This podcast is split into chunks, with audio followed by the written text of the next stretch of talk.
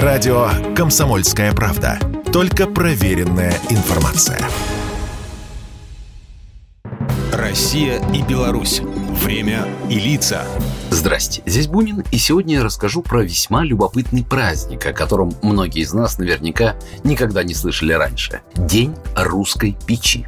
Кто и когда, почему придумал этот праздник, история умалчивает. Ну, по крайней мере, достоверных источников найти не удалось. Но сама русская печь, безусловно, однозначно заслуживает, чтобы хотя бы раз в году ей воздавали должное. Считается, что русскую печь, гордость русского народа, придумали не в Китае, где обычно придумывают все, не в Древнем Египте, а именно у нас. Ни одну крестьянскую избу невозможно представить без этого уютного домашнего очага. Основное назначение русской печки всегда было приготовление пищи. В ней варили, парили, жарили, пекли, грели и томили. Печь – самая сакральная и нужная вещь в старинном доме. Она спасала от голода, холода, одиночества и неуюта. А еще на печи всегда спал самый почитаемый человек в доме. А за или под печью обычно обитал домовой, запечник или шишок, существо из другого мира. Добрым хозяевам добрый помощник, а грязнулям да злодеям злейший враг. В селах и сегодня знают, что рядом с печью не то что ругаться,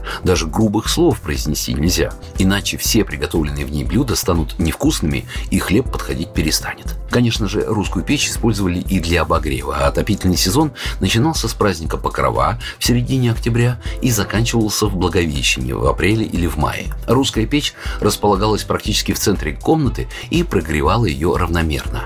Самое теплое место в доме было на палатях – Такая уютная лежанка согревала озябших ребятишек, врачевала хворых, дарила тепло в лютые морозы, появившиеся на свет домашней скотине. Белорусские печи практически такие же. В силу климатических условий люди всегда нуждались в дополнительном обогреве, и уже с первого-второго веков в своих жилищах они ставили печи, ну, поначалу топившиеся по-черному, без дымоходов. Курные крестьянские хаты просуществовали довольно долго. Такая печь не имела дымохода, и когда ее разжигали, дым шел прямо в помещение. Нужно было открывать двери, чтобы не угореть. Но вместе с дымом уходило и тепло, поэтому некоторые хозяева в стене, отделявшей хату от теней, проделывали дыру. Если брать исторический вариант организации белорусской хаты, то по диагонали от печи обычно был красный угол, покуть, где висела икона, убранная вышитыми красными рушниками, своего рода домашний алтарь. А еще с печью связано множество народных поверий и обрядов. Так к одному из печных углов пристраивали деревянный столб, который по древним представлениям считался вместилищем духов предков и особо почитался у белорусов. И, кстати, на Руси печь называли кормилицей, царицей дома, и в честь нее слагали песни да сказки. Программа произведена по заказу телерадиовещательной организации Союзного государства. Россия и Беларусь.